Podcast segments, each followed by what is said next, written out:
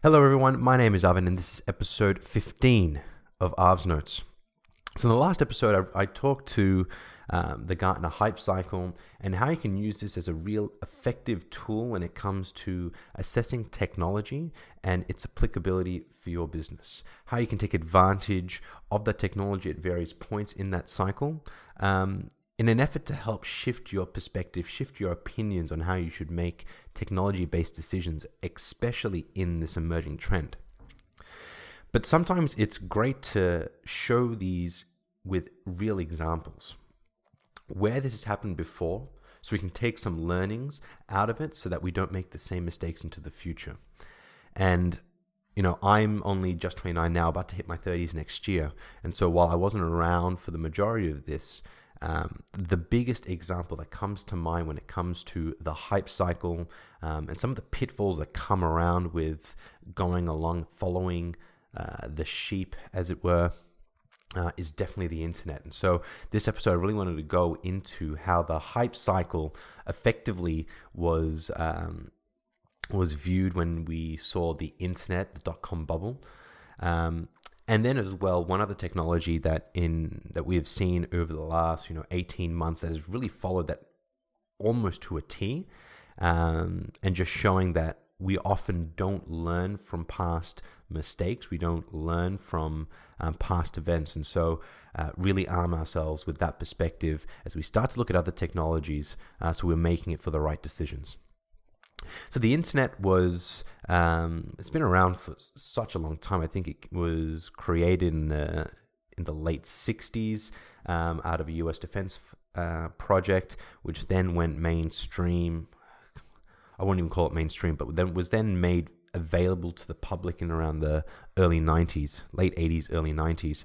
But it wasn't until about 94, 95 when you first got your first sort of like web browser, and I think it was the Mosaic browser um, that it really made it really readily available to the general public. And so you started to see adoption by everyday people like you and me. And then, really, not till Windows 95 or 97, I can't remember which release, but I think 95 that you know Microsoft's operating system um, allowed you easy access to the internet. And then that, from that 95 period to about 2000, we started to see the beginnings of this hype cycle really take shape.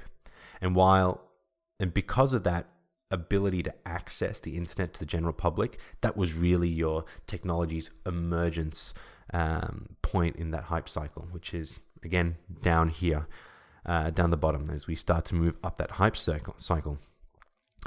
Um, and as the internet evolved and you started to see a whole bunch of companies built around the internet come to light, we started to see a lot of investment into the sector. And over that four to five year period, from 95 all the way through to 2000, we saw this increasing amount of hype and a lot of hype. And while it doesn't necessarily follow the adoption cycle per se in terms of the percentage of people adopting it, because we saw so many people leveraging it and so many companies being built on the back of it. Where I see that cycle really being playing out is the value that it created for the world around us. And so you had a lot of companies being fueled by IPOs, being injected with huge amounts of capital. Um, you know, people were just investing on technologies that had .com in its title. Um, you know, I had a number of colleagues uh, in my days at Optus who were around during this period, and even they told me that they would just invest into anything because people were making stupid amounts of money on the uh, the back of IPOs starting at fifteen dollars and they're released to market and you know having a thousand percent increase over a over a ten day period. You know, it was crazy, and people got brought into this hype. They were putting a lot of money into the system um, and funding these companies, these internet based companies that were at that point not actually delivering anything. They weren't ha- they didn't have any revenue. They were built off an idea as to what they wanted to build. They needed the money to build it, and so all they were doing was just burning a lot of cash. So you went up to, kept going up, up, up, up, up, and then it got to a point where all these companies started running out of money. Everything that they had raised um, was effectively being spent. It was paying wages of employees. You know, employees were given stock options. They were rich on paper, but the moment that the money dried up and they couldn't afford to pay people anymore, that's when this bubble started to, to crash as well. Around that same point, uh, the Japanese went into a recession. And so it started to trigger a number of events that eventually led to the dot com crash um, in and amongst the 2000s. And you start to see all these internet companies at their height being effectively run out of business, going bankrupt. Um, and then you saw that plummet on that hype cycle. The disillusionment of what this dot com bubble was, you know, the internet is a fad. It was, you know, it was uh, all hype. A lot of money was lost. And so all the negativity in the media again, uh, creating that downward trend.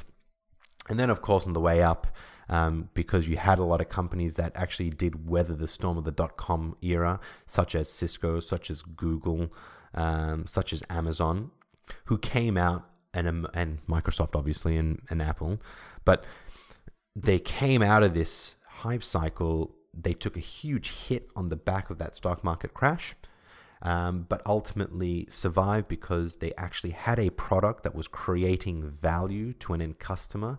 They had revenues to support um, their survival. And so when they came out, they obviously became uh, leaders in their field. But the rhetoric, all the conversation around the dot com bubble and dot com crash has been around the huge investments that were made on the stock market on the back of a lot of these companies being publicly listed and less about what the technology actually represented. And as we look back onto this, if people were to look in the dot com crash, that's what they associate it with. But rather, if you understood what the internet actually was and see it as a piece of technology, then you start to look at that in a very, very different light. And the internet, for everything that we see today, is so incredibly fundamental that if you don't have that level of appreciation for what it's delivering today, um, I don't think any of us can make the right decisions when it comes to technology. And so, if you're a a data sales specialist for any kind of telco, I think this point is going to be incredibly important for any one of your engagements with customer around why they need to spend um, on reliable internet infrastructure. Internet, whether it be networking, fiber, wireless, it doesn't really matter why it's so important. Everything that we do today, especially with all the tech companies, is only possible because of the internet. And the internet, as corny as it sounds, is literally the information superhighway. It's given you the ability to transfer data and information from one point to another almost instantaneously. And the reason why I'm going to go through this is, is because I want to give you a level of appreciation for what it actually is and how it enables so many other industries around us. Know, the internet, because of that, is able is given rise to a number of industries that without it, it would just not be possible whatsoever. You think about video conferencing, you think about various communication solutions that provide more than just the telephone and the ability to see voice, but now you're seeing me via video, you're getting a greater experience, getting more value from this. The ability to share this instantaneously with hundreds of millions of people across the world is only cap- is only possible because I have an internet connection and because I'm and because I'm able to transfer this data to essentially hosted platform which then is able to distribute to so many people. When you look at cloud computing and any software as a service company, the only reason why we can access cloud infrastructure and cloud infrastructure at the end of the day is consolidated infrastructure. It's leveraging the economies of scale in order to provide a cheaper, more reliable, and more effective way of having compute infrastructure the only reason why that exists today is because of the internet. Because the internet has allowed us access to send information to our cloud provider. That cloud provider then store it. Or if they're a software company like a SaaS company, leverage that infrastructure to do its piece of value on that piece of data and then send it back to us in its new form to provide us the value. Right? And that's only possible because of the internet. You start looking at technologies like blockchain. You know, blockchain is only possible because of the internet. Right? Blockchain is an immutable ledger that is a network of multiple computers validating every single transaction that happens, every single addition onto that ledger is only possible because of the internet. And so it's very easy to look at the dot com crash, the rise of the internet as uh, as a very very disastrous point in investment history, a very disastrous point in um, uh, for the general public, with obviously with the crash. But out of that, you have to realize that it laid the foundation for one of the most incredible pieces of technology today, which is enabling so much. And ultimately, that's the hype cycle. It was a technology that was not well understood early on. People invested because they didn't understand what it was doing. People invested out of being blind to uh, the money that was available in the system, and so they lost money. But at the end of it, while you know we lost trillions of dollars in value on the stock market, I know people lost a lot of money from what they invested into these companies. The aftermath of it was an accelerated deployment of infrastructure, such as fiber optic networking and the distribution of the internet itself to so many people. And of course, then a lot of compute infrastructure that was built in the back of it. And so modern day technology was accelerated because of all that investment. And while a lot of it was lost, and you could not say we got a positive return on investment, uh, we did get some advancement, which then laid the foundation for the newer internet companies like Facebook. And so, you know, when we start to see it from technologies, uh, from a technology lens and not just the financial lens, we start to see that the internet was 100% an incredible piece of technology. It was almost the instantaneous transfer of information from one location to another. That in itself would enable so many new organizations. So don't get lost in the hype. See the technology for its merit, and then you'll be able to make the right decisions, unlike so many of us in that internet era. And then more recently, we've seen the same cycle happen again.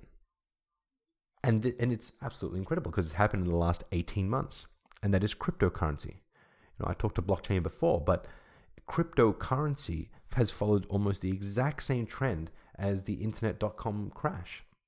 Maybe not as huge or as volatile, well, just as volatile, but maybe not as huge. Um, but you still have a lot of the media talking about it. You have a lot of newer entrants that are just pumping in a huge amount of money, not even knowing what blockchain actually is. Blockchain being the technology behind um, cryptocurrencies with the promise that I'm going to make a shitload of money if I put it into cryptocurrencies. So, you know, we saw it. We saw this meteoric rise of Bitcoin, um, then some of its secondary competitors, uh, like an Ethereum, like a Neo, uh, and a range of other cryptocurrencies. You know, you got hundreds of ICOs, initial coin offerings, um, uh, that were being launched, similar to the IPOs of so many of the internet companies, taking huge amounts of value or mo- cryptocurrency or money at this point. Um, and then ultimately, because they don't deliver any real value in the real world, they kind of died off. And then so this hype reached its maximum and it absolutely crashed. But that does not mean that blockchain, the technology behind cryptocurrency, doesn't hold a lot of merit. Now, I'll hold that discussion for another for another episode about you know blockchain trust and what it actually could mean to our society. But when you look at blockchain, and we'll take it back to the technology itself. If you look at blockchain on the merit of what its technology actually is, it will be part of our society in some way, shape, or form. Because the ability to have an immutable ledger of transactions, of information and change is incredibly valuable for where we don't have this today. Whether it be health records, whether it be currency, whether it be contracts. You know, these are all different things that are here in our society today that could be done better leveraging blockchain. And that is the actual definition of innovation. Innovation is something different that creates value we are now delivering these different elements in our society in more effective and efficient ways. in cheaper ways in many regard because you've got this ledger that's doing all of that work for you. And so therefore we are creating value. And so where we create value, the technology will succeed. So when we start to look at blockchain for its merit, you start to realize that the hype of, you know, teenagers giving cryptocurrency advice, following trends and analyses, have painted it in a bad light. And then mass media has hyped it. Mass media is hyping its decline, its demise, saying that it's a fad, it's never going to work out. But if you look at it on a merit basis, you start to realize the technology has got a place in our society. It's just a matter of to what degree that it will permeate our society and how many industries will leverage it. And only time can tell. But now, with that understanding, we can make far better decisions. And that's the important piece here. We need to shift our assessment of technology to a meritocracy, a merit based system, an understanding of the technology itself fundamentally and how it could create meaningful impact that leads to value. And not just the hype of making a quick buck and then everyone calling it fads. You just uh, you just go along with mass media. And so that's really the the point I wanted to make here. You know, so many technologies follow this hype cycle. You know, AR has followed it. Augmented reality, virtual reality followed it. You know, Google Glass is probably a great example um, of the hype of an augmented reality world that then collapsed. Uh, but by no means is that technology uh, redundant. Uh, you're looking at the Internet of Things that went through a huge level of hype.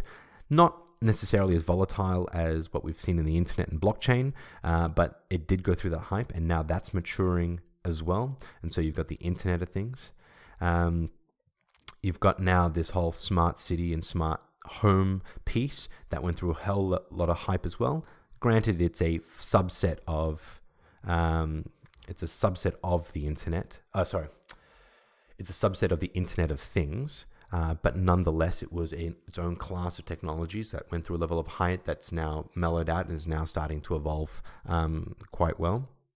And so we see it with every single technology to differing degrees of volatility. But what we do know now, if we look at it from merit basis, we can start to see we're going to create value and therefore make better decisions. So that's it for this episode. It was a bit long winded. Um, I think I got a bit carried away with some of the descriptions, but hopefully, hopefully, um, this brought some value to you and if anything, shifted your perspective away from hype when it comes to technology to starting to look at it for its merit. Because if I did that, I achieved what I really wanted to out of this particular podcast and uh, vlog series. So there's nothing more for me to say here, but thank you so much again for your time. If you could please share this content, like it on the platforms that you're watching it. You know, it helps with getting that natural reach out to so many other people that could find this of value. And as always, thank you so much for your time, and I can't wait to see you guys next time.